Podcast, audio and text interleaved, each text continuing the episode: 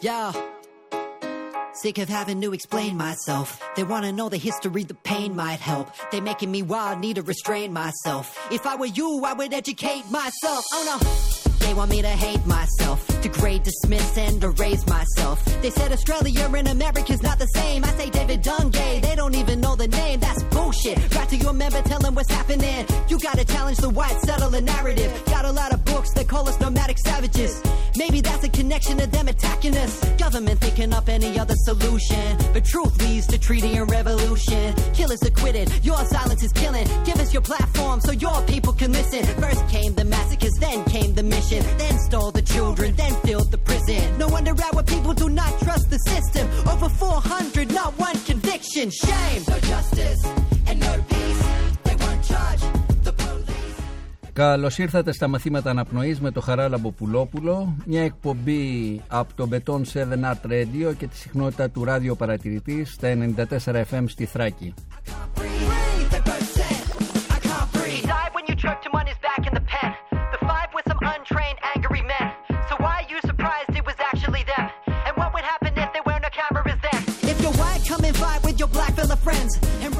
Στα μαθήματα αναπνοής είναι καλεσμένοι άνθρωποι γύρω μας που δυσκολεύονται να αναπνεύσουν, καθώς και εκείνοι που τους βοηθούν να ξαναβρούν την ανάσα τους. Δίνει βήμα να ακουστούν οι φωνές εκείνων στους οποίους η καταπίεση, η βία και η απόρριψη στερούν το οξυγόνο. Όσο να σφιχτιούν μέσα στο αδιέξοδο τους φόβους και την αγωνία της καθημερινότητας. Αλλά ενίοτε και σε όσους κόβεται η ανάσα από έρωτα ή αγωνίζονται να μην σπαταλήσουν την πνοή που τους χάρισε αυτή η ανάσα.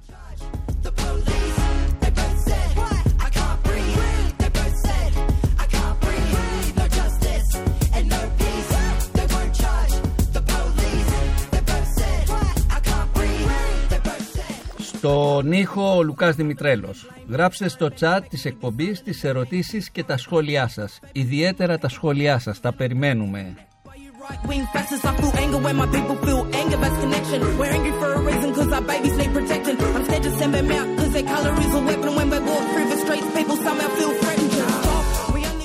Σήμερα καλεσμένη στα μαθήματα αναπνοής η λυρική τραγουδίστρια και σκηνοθέτης Ερυφίλη Γιανακοπούλου, με την οποία συζητάμε για τις έμφυλες ανισότητες στο χώρο της τέχνης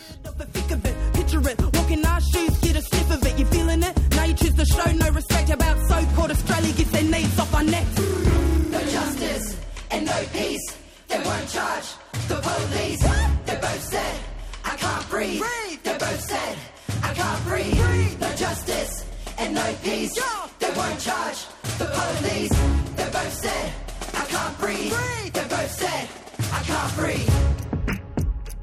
Come on, man. You, you, y'all know what time it is. That's why you out here. Well, I really appreciate you giving your perspective, mate, because Ερυφίλη, Καλησπέρα. καλώς ήρθες. Καλώς σας βρήκα. Μεγάλη χαρά που είσαι μαζί μας. Η χαρά δική μου και είναι πάρα πολύ μεγάλη. Ίσως λίγο μεγαλύτερη από τη δική σου. Θα κάνω αποκαλύψεις στη διάρκεια Α, της εντάξει. εκπομπής. Ε, ξεκινάω από την πρώτη αποκάλυψη. Ε, ε, καταρχήν, να σε γνωρίσει ο κόσμος. Είσαι μια ε, εξαίρετη μέτζο σοπράνο, Ευχαριστώ πολύ. λυρική τραγουδίστρια, σκηνοθέτης με σπουδές ε, στο Μόναχο, στο Παρίσι, στην Αμερική. Το 2008 δημιούργησε την ομάδα Οπερό και θα Βεβαίως. μιλήσουμε γι' αυτό. Ε, αυτή η ομάδα έκανε παραστάσεις ε, όπερες στο δρόμο, σε χώρους. Ε, ζωντάνεψε, πέρασε την όπερα ε, σ- στην καθημερινότητα, στο, στον κόσμο. Δηλαδή όχι α- η όπερα αποστασιοποιημένη σε μια σκηνή, αλλά μέσα στην, στην καθημερινότητα. Και θα μιλήσω γι' αυτό γιατί και στο Μέτς είχες έρθει και έκανες όπερα σε έναν πεζόδρομο. Ε, στο Μουσείο Μπενάκη ε, με τους οπερό ξεκινήσατε. Θα βάλω όχι πάνω στη σκηνή αλλά μέσα στο, στο καφέ του Μουσείου Μπενάκη. Θέλω λίγο πριν ξεκινήσουμε να ακούσουμε αυτό. Να σε ακούσουμε δηλαδή στην Κάρμεν στο Μουσείο Μπενάκη.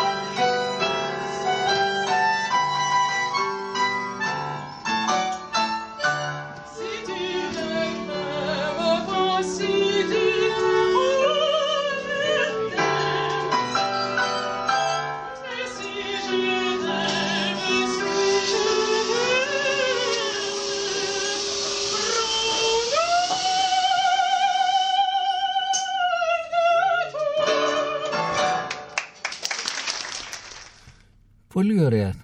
τι, είναι, τι, τι είναι, τι, τι είναι όπερα δρόμου, τι είναι η οπερό. Ε, Πες μας μερικά πράγματα πριν μπούμε στο... Η όπερα δεν είναι όπερα δρόμου. Όχι. Δεν ταυτίζονται αυτά τα δύο. Όχι. Πια.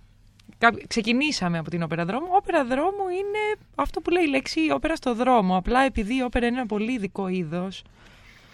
Και το λέω ειδικό γιατί έχει προβλήματα και έχει και πολλά όμορφα πράγματα που αφορούν την όπερα. Απλά έχουμε μάθει να την. ή τέλος πάντων όταν ξεκινήσαμε με τους οπερό, ε, η όπερα ακόμα ε, ήταν ένα πολύ κλειστό είδος στην Ελλάδα. Ε, όπως ξέρετε στην Ελλάδα έχουμε μόνο ένα θέατρο, τα πράγματα συμβαίνανε μόνο εκεί, με τον τρόπο, με έναν κάπως, ας μου επιτραπεί, παλιακό τρόπο. Και εγώ, επειδή όταν σπούδαζα αυτό που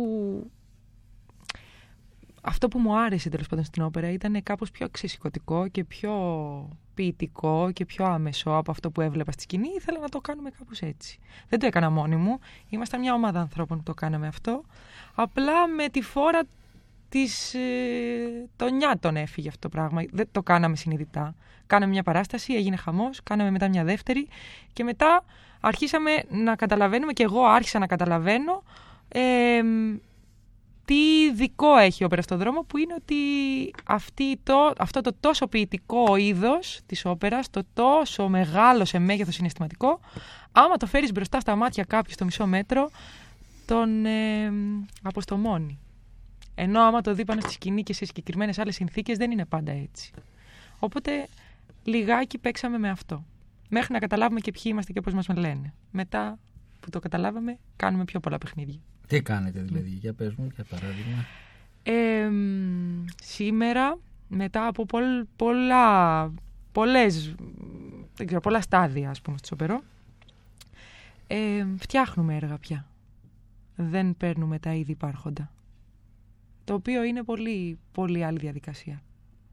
Όχι, δεν μειώνω τα ήδη υπάρχοντα έργα, αλλά σαν καλλιτέχνης μου αρέσει πολύ περισσότερο να φτιάχνω.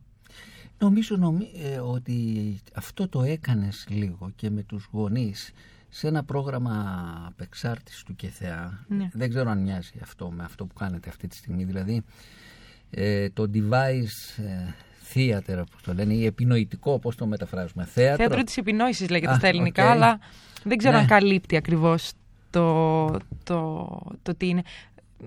Ε, Δύο διαφορετικά πράγματα το ΚΕΘΕΑ και το Devised. Ναι, Για... για μένα το ΚΕΘΕΑ ήταν ένα πολύ πολύ μεγάλο σχολείο. ναι. Ε, μ, μια τεράστια ευκαιρία για πάρα πολλούς λόγους. Ο πρώτος είναι ότι ήρθα σε μια πολύ άμεση σχέση με το θέατρο, το αμυγός θέατρο, δηλαδή σκέτα, όχι το μουσικό θέατρο, όχι την όπερα. Το πιο ουσιαστικό και το πιο βαθύ ήταν ότι ήρθα σε επαφή με ανθρώπους που δεν το είχαν ανάγκη, θεωρούσαν ή δεν το εκτιμούσαν ή δεν θέλανε να είναι εκεί. Ε, δουλεύαμε με τους γονείς, δεν ήμουν μόνη μου, ήμουν μαζί με την Ειρήνη τη Γεωργαλάκη.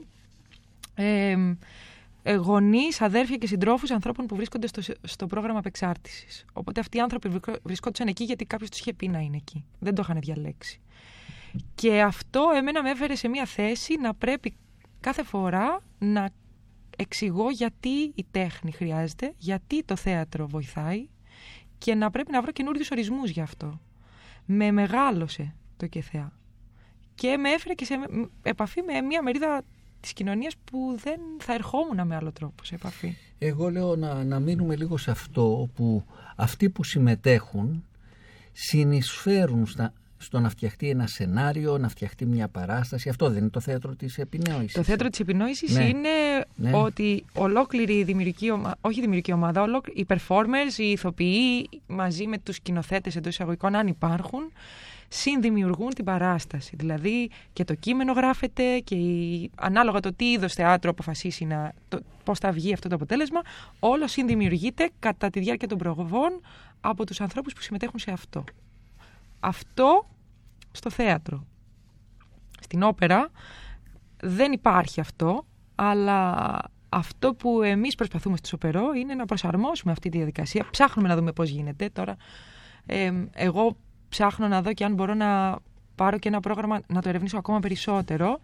Ε, να δούμε κατά πόσο αυτή η δημιουργική διαδικασία, στο τραπέζι των δημιουργών δηλαδή της όπερας, Ε, μπορεί να υπάρξει αυτό, δηλαδή να υπάρχει ενός είδους αυτοσχεδιαστική όπερα. Να ανταλλάξουμε τα εργαλεία μεταξύ των τεχνών που ενυπάρχουν στην όπερα. Αν μπορώ να το πω κάπως πιο σοβαρά. Α, συνεννοηθήκαμε ή να το εξηγήσω; Ε, τε- το καταλαβαίνω. Παρά τις δυσκολίες που έχω, το καταλαβαίνω. Να σου πω ότι σήμερα έξω από το Υπουργείο Πολιτισμού μαζεύτηκαν καλλιτέχνες, συγκεντρώθηκαν καλλιτέχνες για να διαμαρτυρηθούν για την κατάσταση στο χώρο της τέχνης, ζητώντας την παρέτηση της Υπουργού Πολιτισμού. Δεν θέλω να μείνουμε σε αυτό. Θέλω να μείνουμε σε μια προσπάθεια όμως που κάνετε εσείς, μια ομάδα από 14 καλλιτέχνηδες κα- στο χώρο της γυναίκες στο χώρο της τέχνης όπου ε, προσπαθείτε να αναδείξετε τις έμφυλες ανισότητες σε αυτό το χώρο. Η ομάδα λέγεται Γόμα, Γόμα, Women Wo- Wo- Women in Arts. in Arts. Πες μου δυο πράγματα γι' αυτό. Αυτή η ομάδα, η πρωτοβουλία, το λέμε ακόμα, δεν έχει ε, κάπως σταθεροποιήσει τη μορφή της. Ε, ας το πούμε πρωτοβουλία για τώρα. Ε, η- γεννήθηκε πολύ οργανικά, εννοώντας ότι γεννήθηκε από ανάγκη. Ζούμε σε μια χώρα, δυστυχώς, που, αυ- που η πατριαρχία και ο σεξισμός στο δικό μας τον χώρο είναι πάρα πάρα πάρα πολύ φανερός. Δεν μπορώ να το πω καλύτερα. Ειδικά γιατί για τις γυναίκες υπάρχουν δηλαδή θέσεις που δεν υπάρχουν γυναίκες, που δεν επαγγέλματα με τα οποία οι γυναίκες δεν έχουν καταπιαστεί ποτέ γιατί δεν το ξέρουν καν ότι μπορούν. Και βεβαίως η απαξίωση, η ανισότητα στους μισθούς, η ανισότητα ευκαιριών και βεβαίως και πάνω απ' όλα το θέμα των ημερών η κακοποίηση, έτσι. Το οποίο είναι μια άλλη κατηγορία από μόνη της. Αλλά η ισότητα ε, είναι μια, τε- ένα τεράστιο έλλειμμα που έχουμε αυτή τη στιγμή στη χώρα. Έψαχα να βρω ένα τραγούδι για 14 γυναίκες. Δεν βρήκα για 14 γυναίκες, βρήκα για 4 γυναίκες από την Ίνα Σιμών. Ας ακούσουμε λοιπόν την Ίνα Σιμών με τις 4 γυναίκες.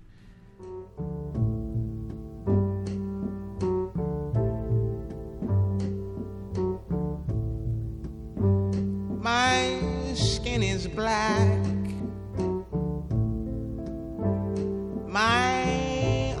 Long.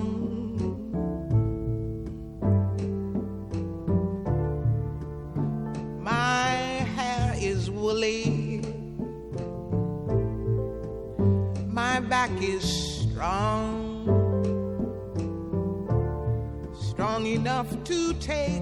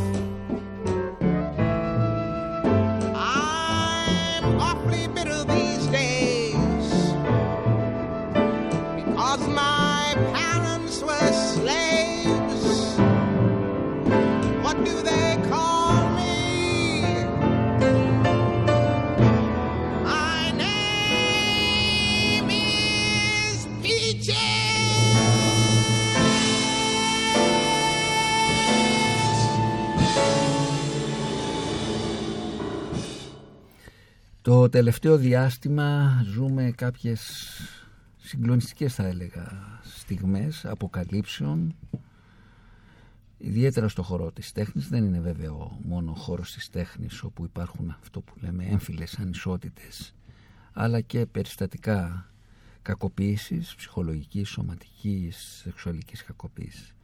Αλλά η κοινωνία έχει επικεντρωθεί στο χώρο της τέχνης. Τι συμβαίνει στο χώρο της τέχνης; Ο χώρος της τέχνης είναι φανερός καταρχήν.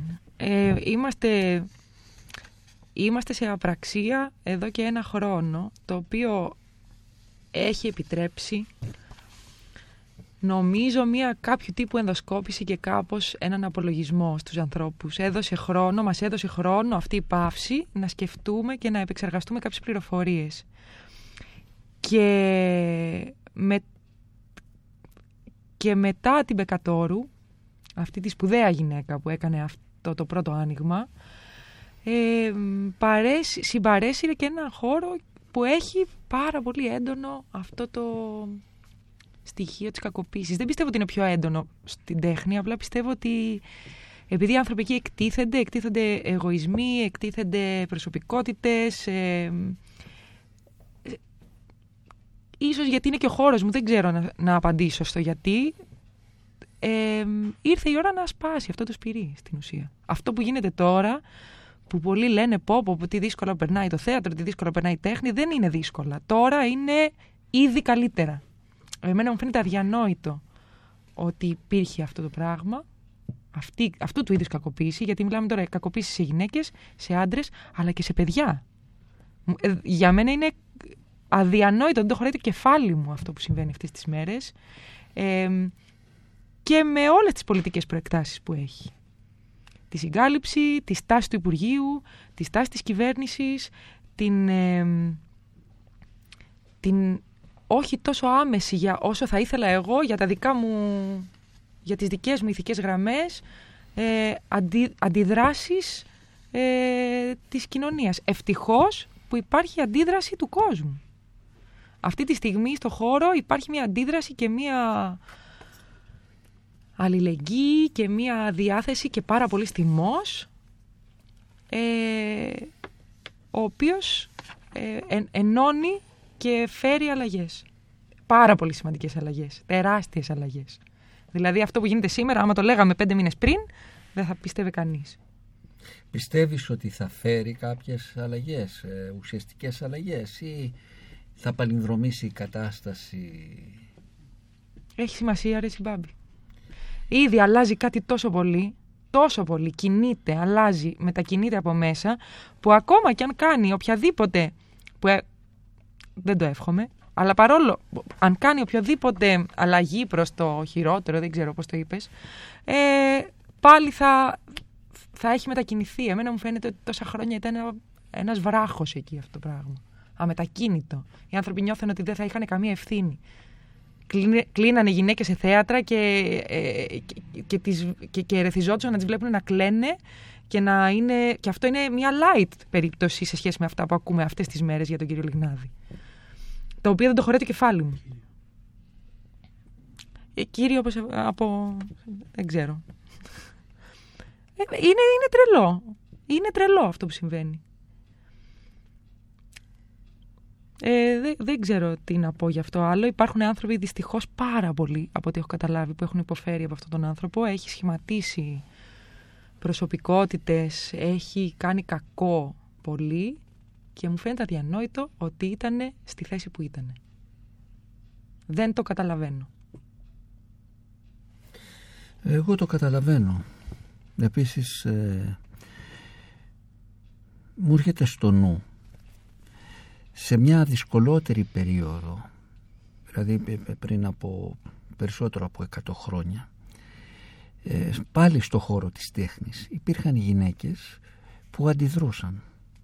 Υπήρχαν γυναίκες, ε, θυμάμαι ας πούμε, τη Φρίντα, τη Φρίντα Κάλο στο χώρο της τέχνης, μια ζωγράφο που, που, που αμφισβήτησε ουσιαστικά ε, από τις πρώτες φεμινίστριες που διεκδίκησε ε, το χώρο της στην τέχνη με τις δυσκολίες που, που είχε. Ε, θυμάμαι σε ένα, σε, σε- σε ένα κείμενο που έχει γράψει που λέει γεννήθηκα μια σκύλα, γεννήθηκα ζωγράφος γεννήθηκα άτυχη αλλά ήμουν ευτυχισμένη με τον τρόπο μου δεν καταλάβατε αυτό που είμαι. Εγώ είμαι η αγάπη. Είμαι χαρά, είμαι ουσία, είμαι ηλίθια, είμαι αλκοολική, είμαι επίμονη. Εγώ είμαι, απλά είμαι. Και η Φρίντα Κάλο ε, διεκδίκησε τη θέση της στην κοινωνία και καλό θα είναι ο καθένας από μας να διεκδικεί αυτή τη θέση. Ας ακούσουμε λίγο ένα, ένα τραγούδι από, το, από την ομώνυμη ταινία Φρίντα.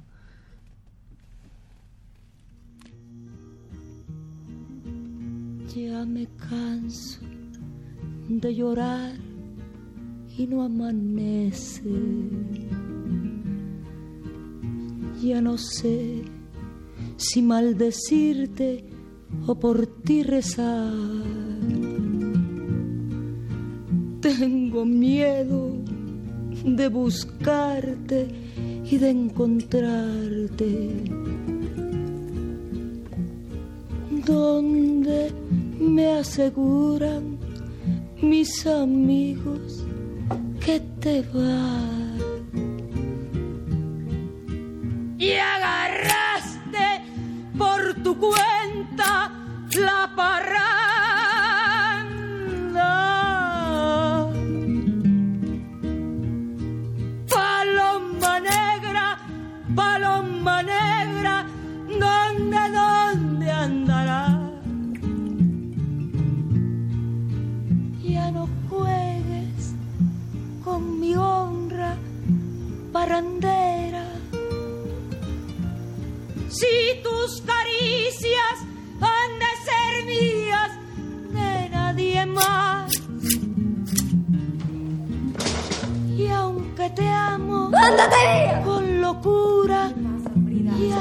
Yeah.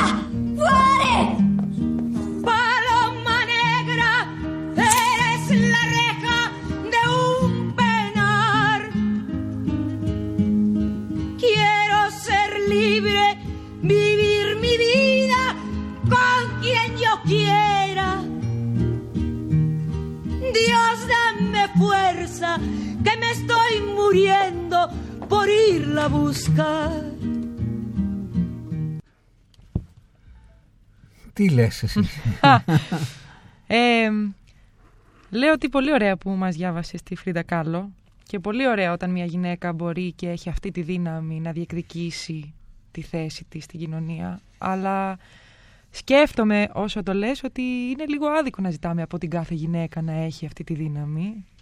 Θα έπρεπε να βρίσκεται σε ένα περιβάλλον που δεν θα χρειάζεται να την έχει για αυτόν τον λόγο. Δηλαδή, ε, είναι ευθύνη όλων μας, γυναικών, ανδρών ή όπως ορίζει ο καθένας τον εαυτό του, να, να διεκδικήσει την ισότητα σε μια κοινωνία όταν μιλάμε για το 50-50 ή και μια μειονότητα, τώρα χαζά το είπα αυτό. Ε, δεν μπορούμε να ζητάμε από τις γυναίκες να δείξουν ότι αξίζουν την ισότητα ή πώς την αξίζουν ή πώς τη θέλουν ή να κρίνουμε αν τη διεκδικούν καλά ή είναι σαν να μην είμαστε εμείς κομμάτι αυτού του πράγματος. Νομίζω ότι είναι και ευθύνη ο- ολονών και πάντα εγώ προσωπικά πιστεύω ότι είναι και αυτών που έχουν το προνόμιο. Να, να, να, να δείξουν αλληλεγγύη και, και να βοηθήσουν σε αυτήν την αλλαγή. Ναι, αλλά λα- ζούμε σε μια κοινωνία πατριαρχική, σεξιστική, όπως θες πες το. Δηλαδή, αν δούμε όχι μόνο το χώρο της τέχνης, να δούμε το χώρο της φροντίδας, το χώρο των επιχειρήσεων, το χώρο της πολιτικής, οι γυναίκες ε, ε, βρίσκονται κατά κάποιο τρόπο στο περιθώριο. Δηλαδή πρέπει να προσπαθήσουν διπλά για να αποδείξουν πραγματικά αξίζουν, ενώ για τους άντρες σε αυτή την κυρίαρχη αντίληψη είναι πιο εύκολα τα πράγματα. Δεν είναι σοκαριστικό που το λες έτσι. Ενώ ότι είναι για μένα, ε, εγώ όταν ε, συνειδητοποίησα σε τι βάθος έχω δεχτεί αυτό το σεξισμό, χωρίς να έχω δεχτεί κακοποίηση, ε, σ- πόσο βαθιά μέσα μου έχει εντρυφήσει και πόσο μπορεί και να αναπαράγω κομμάτια του χωρίς το καταλαβαίνω, γίνομαι έξαλλη. Δεν είναι δυνατόν να το λέμε αυτό έτσι απαθώς σε μια συζήτηση. Ξέρεις οι γυναίκες είναι... Γιατί; Ναι, εγώ δεν το λέω. δεν το λέω ε, διαπίστωση. Δεν σε κρίνω εσένα, δια- αλίμονο. κα- κα- Κάνω διαπίστωση, δεν το λέω με απάθεια. Λέω ότι πόσους, ο, πόσες βουλευτίνες έχουμε, πόσους, ο, πόσες γυναίκες έχουμε σε, σε, σε θέσεις εξουσίας στο χώρο της ε, τέχνης, στο χώρο της κοινωνικής φροντίδας, στο χώρο τη- των επιχειρήσεων. Δηλαδή, ε, αυτή είναι μια διαπίστωση, δεν είναι... Δεν, δεν είναι... Και, και, και το ερώτημά μου είναι, σε σένα το ερώτημά Ναι. μου είναι, τι μπορεί να γίνει με αυτή την κατάσταση; Περιμένει κανείς, ας πούμε, την ελεημοσύνη των ισχυρών; Ποια ελεημοσύνη των ισχυρών; Δεν είναι, δεν, τι συζητάμε τώρα για το 50% του πληθυσμού; Μιλάμε ότι α, αυτή τη στιγμή η γυναίκα για να μπορέσει να είναι σε όλους αυτούς τους χώρους που λες ότι δεν είναι πρέπει να αποδείξει ότι είναι 10 φορές καλύτερη από τον άντρα τον αντίστοιχο που βρίσκεται στη θέση της. Πληρώνεται λιγότερα, την αφισβητούν συνεχώς. Εάν κάνει ότι είναι σκληρή θα πούνε ότι είναι σκύλα ή ότι δεν ε, κάνει έρωτα το βράδυ, για να το πω όμορφα, ε, ή ότι ή αλλιώς πρέπει να είναι μάνα και αυτό. Τι, τι ζητάει μια κοινωνία, τι ζητάει μια κοινωνία από τις γυναίκες της; Η ελληνική κοινωνία τι ζητάει από τις γυναίκες της, να είναι μανάδες και να είναι στο σπίτι, να μην κάνουν τίποτα. Τι ζητάμε από, από αυτή τη μερίδα του, της κοινωνίας; Το ζήτημα είναι να επιτρέψουμε στις γυναίκες να υπάρχουν σε αυτούς τους χώρους όπως θέλουν. Να είναι μαλακές, να είναι συναισθηματικές, να μπορούν να έχουν, να προσφέρουν, δηλαδή να έχουν την προσωπικότητά τους ολόκληρη. Αν εγώ πρέπει να γίνω άντρας για να μπορώ να σταθώ και να είμαι, να είμαι σκηνοθέτης και να είμαι καλλιτέχνης, ε, χάνουμε όλοι. Ναι, αλλά τι μπορεί να γίνει σε αυτή την κατάσταση, επιμένω στο ερώτημα.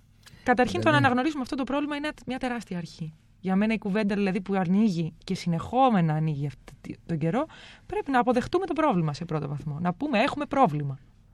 Αφού αποδεχτούμε το πρόβλημα, πρέπει να δούμε και πώς λύνεται. Και να εμπιστευτούμε και εμάς και τους, και τους μεγαλύτερους και τους μικρότερους που έρχονται.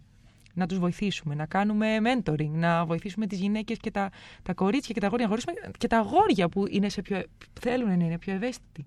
Θέλουν να έχουν πιο φιλ, αυτό που προσδίδει η κοινωνία ως φιλική συμπεριφορά. Ε, Δεν μιλάω μόνο για, για ΛΟΑΤΚΙ ε, ε, ή σεξουαλική, ε, ε, προ- σε- σεξουαλικό προσανατολισμό, αλλά και μια συμπεριφορά ενός άντρα που θέλει να είναι πιο ευαίσθητος, ρε παιδί μου. Ούτε αυτό. Δηλαδή δεν θεωρώ ότι αυτή η πατριαρχική στάση είναι μόνο κακή για τις γυναίκες. Θεωρώ ότι και τους άντρες τους πατρονάρει. Βέβαια, τα πρώτα θύματα είναι οι γυναίκες, έτσι. Μην το, μην το εξομοιώσουμε και αυτό. Αλλά νομίζω ότι όλοι πάσχουν από αυτό το πράγμα. Ε, συμφωνώ μαζί σου, δεν, δεν διαφωνώ σε αυτό. Ε, και είμαι βέβαιος ότι πολύ συχνά ε, υπάρχει αυτή η δυσκολία επειδή κάποια είναι μια, ε, κάποιος είναι διαφορετικός ε, πολύ συχνά μπορεί να βρεθεί στο περιθώριο σε μια α, κοινωνία όπου κυριαρχεί μια συγκεκριμένη ομάδα. Είτε αυτοί είναι άτρες, είτε αυτοί είναι λευκοί, είτε είναι αυτοί που έχουν ένα συγκεκριμένο προσανατολισμό, μια συγκεκριμένη θρησκεία κτλ. Ε, το, το θέμα που βάζω είναι ε, αν αυτοί που έχουν την εξουσία και είμαι σχεδόν βέβαιος γι' αυτό δεν πρόκειται ποτέ να την εκχωρήσουν άρα αυτό σημαίνει ότι αυτοί που υφίστανται ε, την καταπίεση είναι αυτοί που πρέπει να αντιδράσουν είτε ατομικά είτε συλλογικά αυτοί που υφίστανται την κακοποίηση είτε συλλογικά είτε ατομικά θα πρέπει να έχουν μια αντίδραση. Αυτή, αυτή είναι η σκέψη μου και αυτός είναι και ο λόγος που λίγο Συμφωνώ, σε... απλά Ναι. ε, το, το μόνο που... Εγώ ο τρόπος που μου αρέσει να, να διαβάζω α- αυτό το όπως το θέτεις εσύ δίλημα, οι, οι, οι έχοντες εξουσία και οι μη έχοντες εξουσία, ας πούμε, οι καταπιεσμένοι, ε, για εμένα δεν είναι μόνο α- μια ασπρή μαύρη συνθήκη. Εγώ ε, αντιλαμβάνομαι ότι όπως ε, μπορεί να υπερασπιστεί τα ΛΟΑΤΚΙ συμφέροντα κάποιος ε, συμφέροντα, τέλος δικαιώματα, για να το πω καλύτερα. Ναι. Ε, Κάποιος ο οποίος δεν ανήκει στη ΛΟΑΤΚΙ ομάδα, αλλά ο οποίος δεν ε, νιώθηκε την εξουσία έτσι όπως τη λες, δεν είναι, αυ- δεν είναι παράγοντας, δεν είναι στην κυβέρνηση, αλλά στηρίζει αυτόν τον αγώνα. Αντίστοιχα, θεωρώ ότι, μπορεί να, ότι ας πούμε, δεν μπορούμε να ζητάμε από τα θύματα τα ρέστα. Δεν μπορούμε να ζητάμε τα θύματα τα ρέστα, τα θύματα της κακοποίησης, γιατί δεν βγήκαν να μιλήσουν. Πρέπει να φτιάξουμε μια συνθήκη τέτοια που τα, τα θύματα να μπορούν να μιλήσουν. Γιατί αυτή τη στιγμή δέχονται την κακο- ακόμα μεγαλύτερη κακοποίηση τα θύματα όταν έρχονται να μιλήσουν. Συμφωνούμε, συμφωνούμε. Οπότε πρέπει να φτιάξουμε μια συνθήκη όταν έχουμε αυτή τη δυνατότητα, είτε την ψυχική, είτε την, ε, ε, τα, τα μεγαλύτερα δικαιώματα ή μεγαλύτερο χώρο στην κοινωνία, να φτιάξουμε τη συνθήκη για αυτούς που δεν έχουν. Συμφωνώ μαζί σου. Εσύ έχεις ε, πρωταγωνιστήσει στην Κάρμεν του, του Μπιζέ, μια γυναίκα που είναι μια γυναίκα ελεύθερη, σύμφωνη, που είναι διάσημη. Εμένα μου αρέσει, ξέρεις ποια, η Μικαέλα. Ε, και σου λέω μου αρέσει η Μικαέλα, γιατί η Μικαέλα Παλεύει με τον εαυτό της. παλεύει με τον εαυτό της και με τους άλλους. Για να ακούσουμε λίγο από την Άννα Μόφο, τη Μικαέλα, την άρια της Μικαέλα, για λίγο.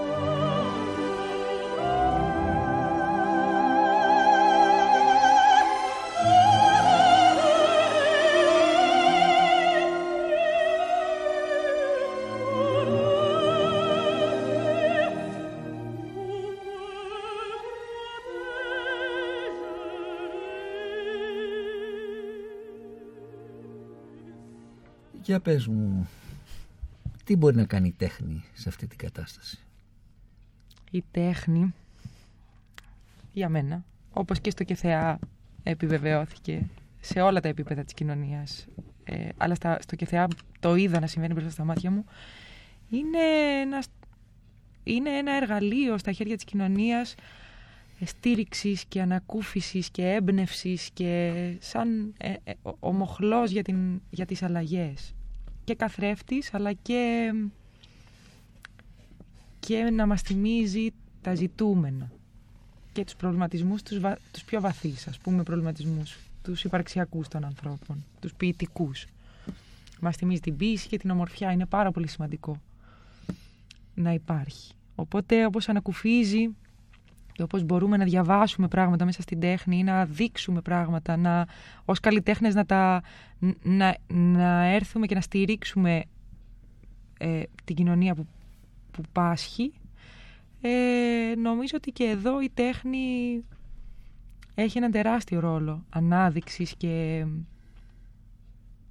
ε, πώς να πω, να, να, να ανοίξει αυτό το, αυτό το κεφάλαιο και να το, βάλει, να το θέσει και στη σωστή του βάση. Με την έμπνευση για εμένα προσωπικά και την πίεση να είναι ζητούμενα για να μπορούμε να κάνουμε αυτές τις κουβέντες. Μπορεί να είναι στην πρωτοπορία η τέχνη. Αυτή τη στιγμή η τέχνη φαίνεται να βάλετε. Ή ο χώρος της τέχνης φαίνεται να βάλετε. Η τέχνη δεν βάλετε. Ο Η- χώρος της τέχνης βάλετε πάρα πολύ. Βάλετε Ναι. γιατί είμαστε σε μια κοινωνία που θεωρεί ότι η τέχνη είναι, εμ, κα- κα- δεν είναι περιττή, δεν χρειάζεται να υπάρχει, είναι όταν είναι όλα καλά. εμ, με, πέρα από εκεί μετά θα έρθει η τέχνη να μας πει και δύο τραγουδάκια.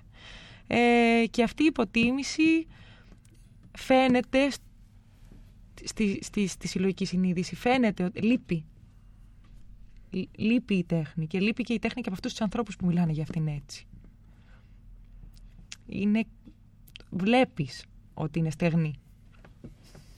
Από, από αξίες, από ιδανικά, από ποίηση, από μεγαλύτερα ζητούμενα από τον εαυτό μας. Ζητούμενα κοινωνικά ή ζητούμενα ανθρωπι- ανθρώπινα, πανανθρώπινα. Ε, ε, μπορεί να ακούγεται ρομαντικό, αλλά για μένα εκεί βρίσκονται. Εκεί μετακινεί η τέχνη, εκεί μεταμορφώνει και εκεί μπορεί να συνδράμει. Τι εννοείς όταν λες ανθρώπινα ή πανανθρώπινα; Ποιους αφορούν; Ε, είναι πολύ διαφορετικό να συζητάμε μόνο τα γεγονότα και είναι πολύ διαφορετικό να συζητάμε για την ελευθερία, να συζητάμε για την ποίηση, να συζητάμε για αξίες οι οποίες υπάρχουν από τότε που υπάρχει ο άνθρωπος. Το να νιώθουμε ότι είμαστε το κέντρο του κόσμου σήμερα γιατί έχουμε αποφασίσει να είμαστε στεγ- να- σε μια στεγνή περίοδο του κόσμου, ε, να ασχολούμαστε μόνο με πράγματα που μετριούνται ή που πιάνονται, ε, είναι σαν να πυροβολούμε τα πόδια μας και να θέλουμε να τρέξουμε. Ναι, ε, ε, το, το, το ερώτημά μου είναι τι μπορούμε να κάνουμε μέσα σε μια κοινωνία που έχει ανισότητες, έμφυλες ανισότητες, κοινωνικές ανισότητες.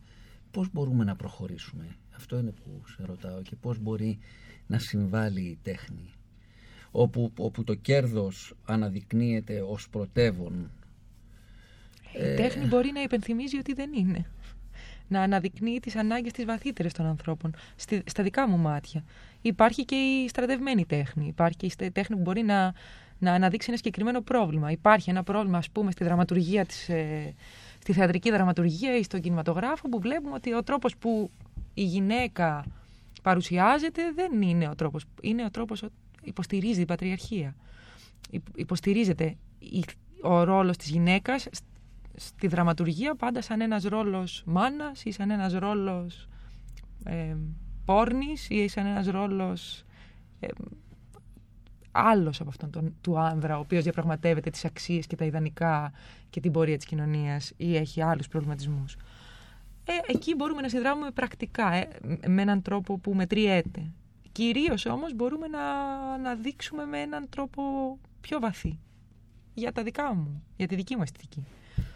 Υπάρχει ένας τρόπος να υπάρξει μια ισορροπία μεταξύ αυτών των διαφορετικοτήτων αντρών, γυναικών, ε, διαφορετικών. Δεν πρέπει να υπάρχει ισορροπία, αποδοχή πρέπει να υπάρχει, ρε Σιμπάμπη. Όλοι πρέπει να μπορούμε να υπάρχουμε πολύ, πολύ χρώμα μέσα σε μια κοινωνία όπως θέλουμε. Αυτό είναι το ζητούμενο. Και να χωράμε.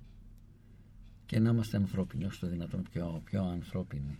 Υπάρχει ένα πολύ ωραίο τραγούδι, μου αρέσει πάρα πολύ αυτό. Και το βίντεο κλιπ μου αρέσει, αλλά και το τραγούδι. Ε, εντάξει. Ε, πολύ σύγχρονο, του 2016, το Human. Ας το ακούσουμε λίγο και θα μου πεις τη- την άποψή σου.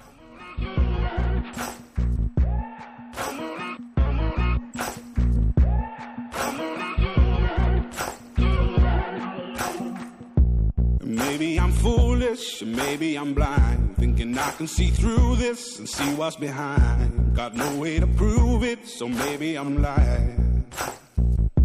But I'm only human after all. I'm only human after all. Don't put your blame on me. Don't put your blame on me. Take a look in the mirror. What do you see? See it clearer or are you deceived in what you believe? Cause I'm only human after all. And you're only human after all. Don't put the blame on me. Don't put your blame on me. Some people got the real problems.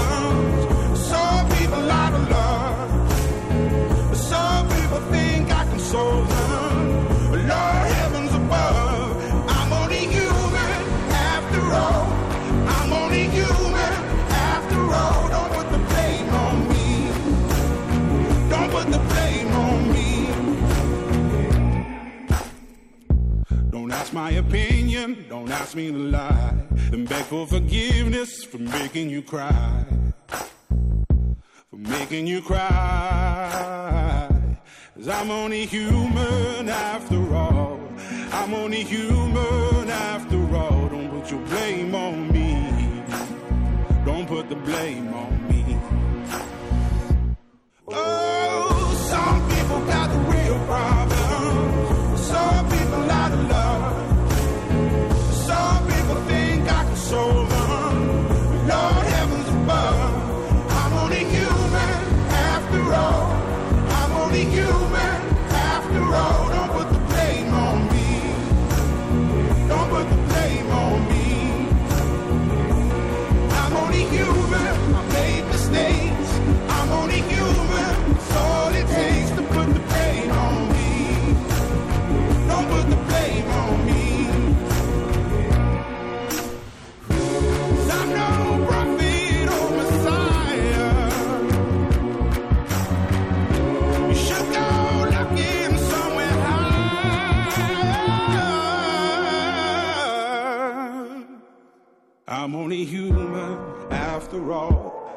I'm only human after all. Don't put the blame on me.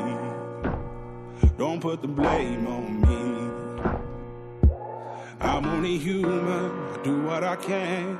I'm just a man. I do what I can. Don't put the blame on me. Don't put your blame on me. Ε, ρε φίλοι, για πες μου, στο, τι, τι συμβαίνει αυτή την περίοδο πέρα από τα προβλήματα, πέρα από τις αποκαλύψεις, ε, τι συμβαίνει ε, στο χώρο της τέχνης από την άποψη της δημιουργίας. Τι κάνετε δηλαδή; Τι Ε, συμβαίνει; πα- ε, σ- Έχουν σταματήσει όλα, τι, τι προετοιμάζεστε, τι... Η, η λέξη νομίζω ότι είναι προετοιμασία. Ε, για μένα τουλάχιστον. Ε, μ, ετοιμάζουμε πάρα πολλά project τα οποία δεν ξέρω πότε και πώς θα μπορέσουμε να δείξουμε. Αλλά είναι πολύ διαφορετικού περιεχομένου και, έχουν- και εμένα με έχουν ενθουσιάσει, ας πούμε. Ένα θα είναι, κάποια θα είναι θέατρο αμυγός, ε, μ, ένα θα είναι θέατρο. Τώρα ετοιμάζουμε και τις προτάσεις ε, που γίνονται αυτές τις μέρες που κατατίθενται στο, στο Υπουργείο, οπότε γράφω προτάσεις αυτόν τον καιρό. Αυτό είναι το, η βασική μου ε, εργασία. Ε, μία καινούργια όπερα που φτιάχνουμε. Χρόνια αυτή την μελετάμε, που έχει να κάνει με το κίνημα του σουρεαλισμού και την όπερα. Ε,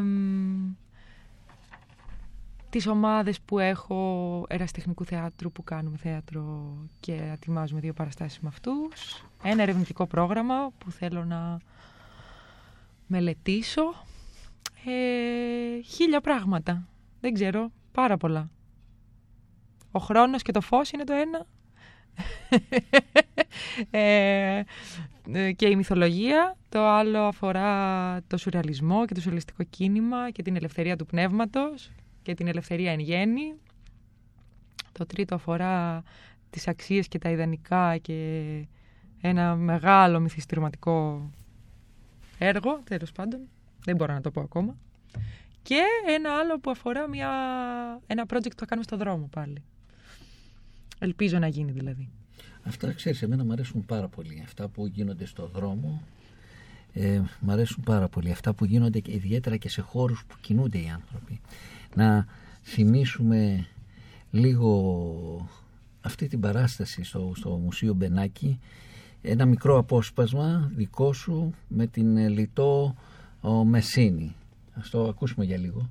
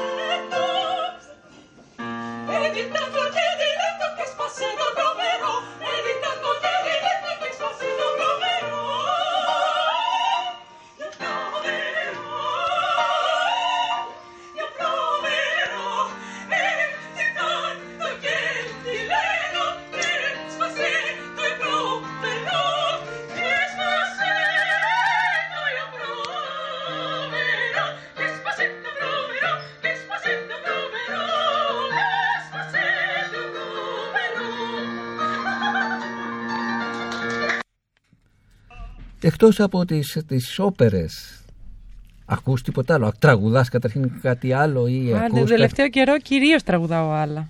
Μου αρέσουν, ε, έχω ανακαλύψει κομμάτια του εαυτού μου σε, τελ- σε άλλο ρεπερτόριο, μου αρέσει πολύ. Ε, Ψάχνω, πειραματίζομαι, παίζω με αυτό πολύ. Τώρα τελευταία ακούω και μου αρέσει πολύ αυτές τις μέρες το τραγούδι της μιας δραχμής στα Γεσεμιά με τη Δανάη. Πόσο σα- σου έχει έρθει και ακούς αυτό το τραγούδι; Που Έχει είναι- μια νοσταλγία και μια που είναι- γλύκα που μου λείπει πολύ. Ναι, τότε να στο βάλω να το ακούσεις. Για βάλτο. Λουκά, μπορούμε να βάλουμε τη σε μια δραχμή στα, τα, για σε μια με τη Δανάη Στρατηγοπούλου.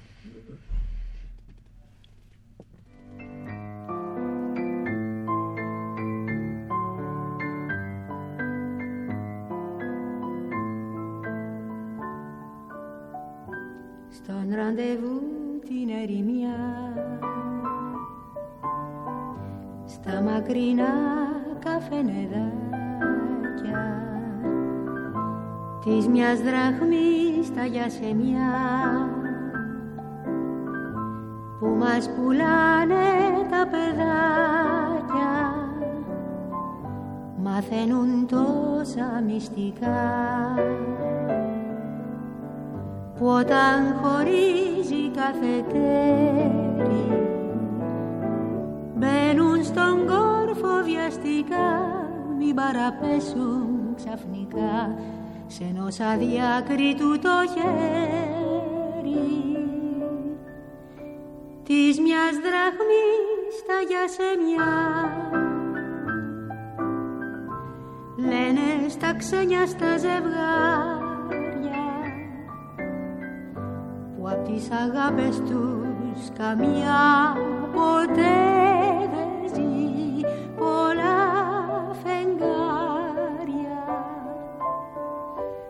έχει μια μόνη σκηνιά ο έρος που όλους περιπέζει. Πως για μια νέα γνωριμιά τα τελευταία για σε μια ξεχνιούνται πάνω στο τραπέζι. Πολύ παλιωμοδίτησα μου είσαι. Έλα μωρέ, κοίτα τι γλύκα έχει. Πώς σου ήρθε αυτό το τραγούδι τώρα; Νομίζω ότι έχει αυτή την ανθρωπίλα. Αυτό που σαν να σου χαϊδεύουν είναι. Έχει κάτι που μου λείπει πολύ και μπορεί και λόγω καραντίνας, δεν ξέρω. Μπορεί. Ε, ξέρεις η εκπομπή ονομάζεται μαθήματα αναπνοής ή σκεφτήκαμε να την ονομάσουμε αρχικά I Can't Breathe. Και συνήθως κάνω αυτή την ερώτηση. Να μου πει ο καλεσμένος, η καλεσμένη, μια στιγμή που ένιωσε ότι δεν μπορεί να αναπνεύσει στην προσωπική του ζωή, στην προσωπική της ζωή, στην επαγγελματική ζωή.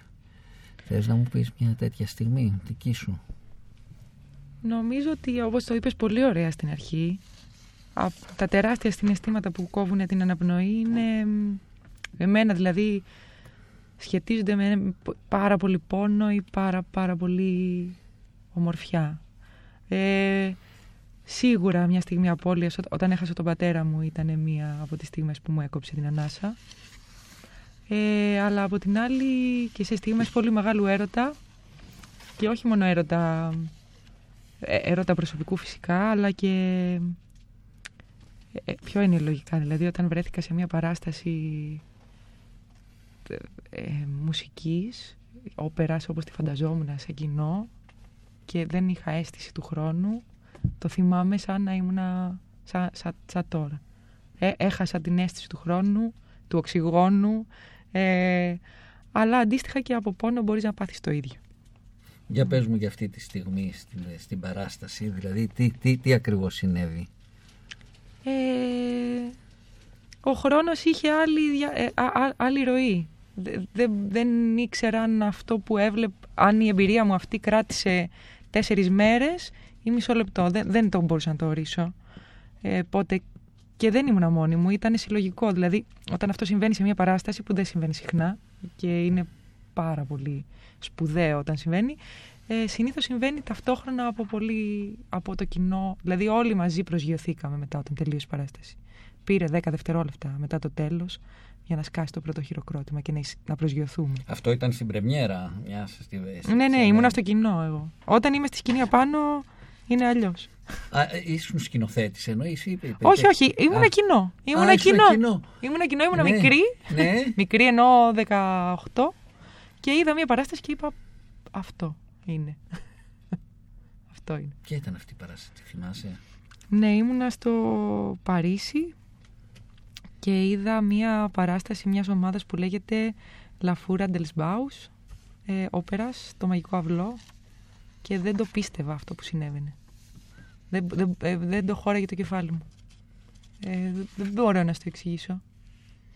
Ε, το ξέρεις μόνο βιωματικά. Οι άνθρωποι που ακούνε, που το έχουν βιώσει, εσύ σίγουρα, ε, το καταλαβαίνεις, είμαι σίγουρη. Σαν, μοιάζει λίγο με, με τον έρωτα. Σου πιάνει το στομάχι. Αυτό το περίεργο. Ξέρεις τώρα, μου, μου, μου θυμίζει ένα τραγουδάκι, θα στο βάλω, επειδή φτάνουμε λίγο προς το τέλος, Βάλε. ε, που θα ανατρέψει λίγο τη ροή τη, τη, της εκπομπής, αλλά θα σου βάλω την πρώτη στροφή να την ακούσεις. Τι παράξενη κοπέλα είσαι εσύ, που το τραγουδάς μερικές φορές.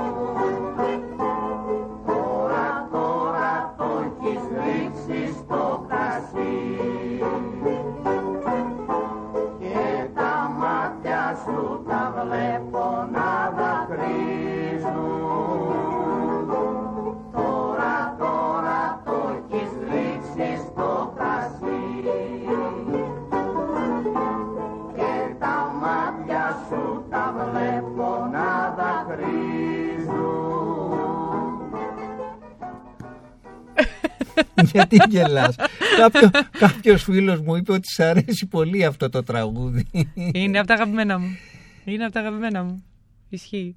Δεν πιστεύω να το έχεις ρίξει στο κρασί. Όχι, αλλά τι, γιατί εσένα δεν σ' αρέσει; Μ' αρέσει. τι, επειδή ακούμε όπερα και ασχολούμαστε με αυτό, δεν γλεντάμε κιόλας; Γλεντάμε. Ε, τι.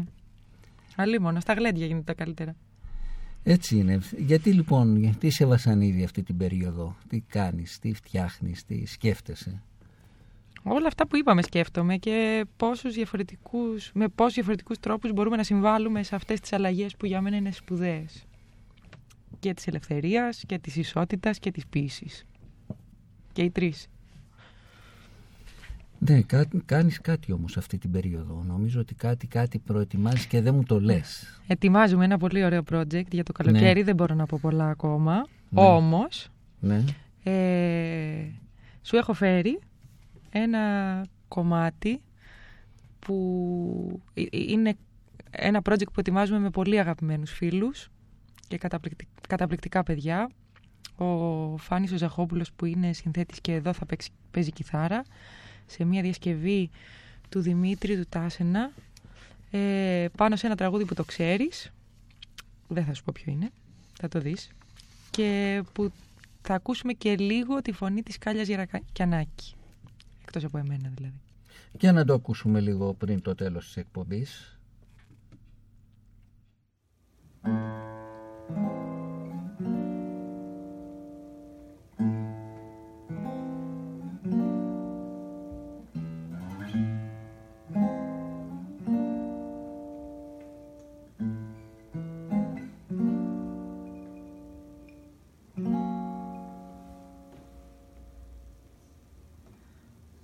nasz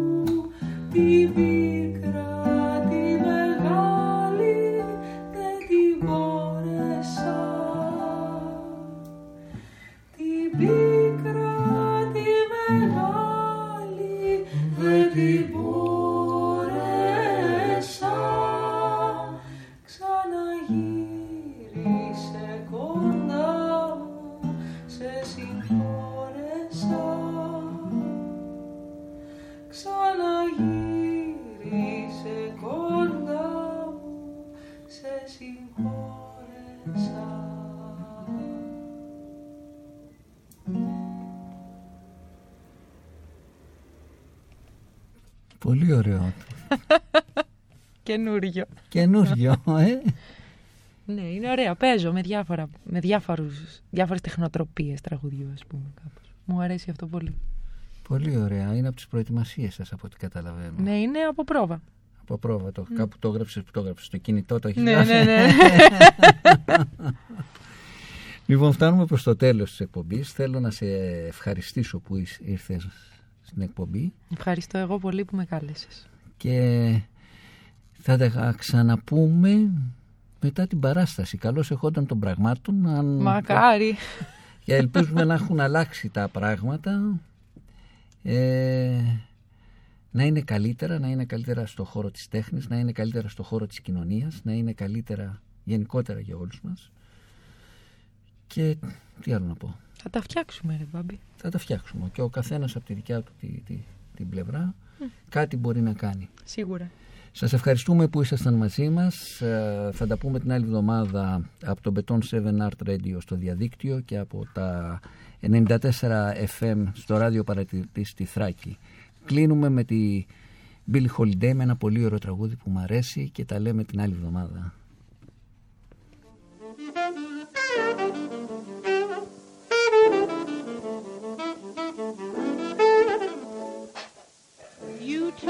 That I was like an angel. Told me I was fit to wear a crown. So that you could get a thrill, you put me on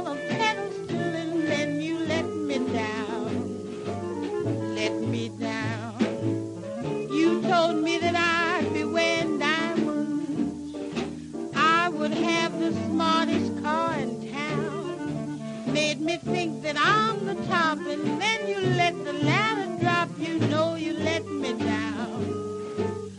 Let me down.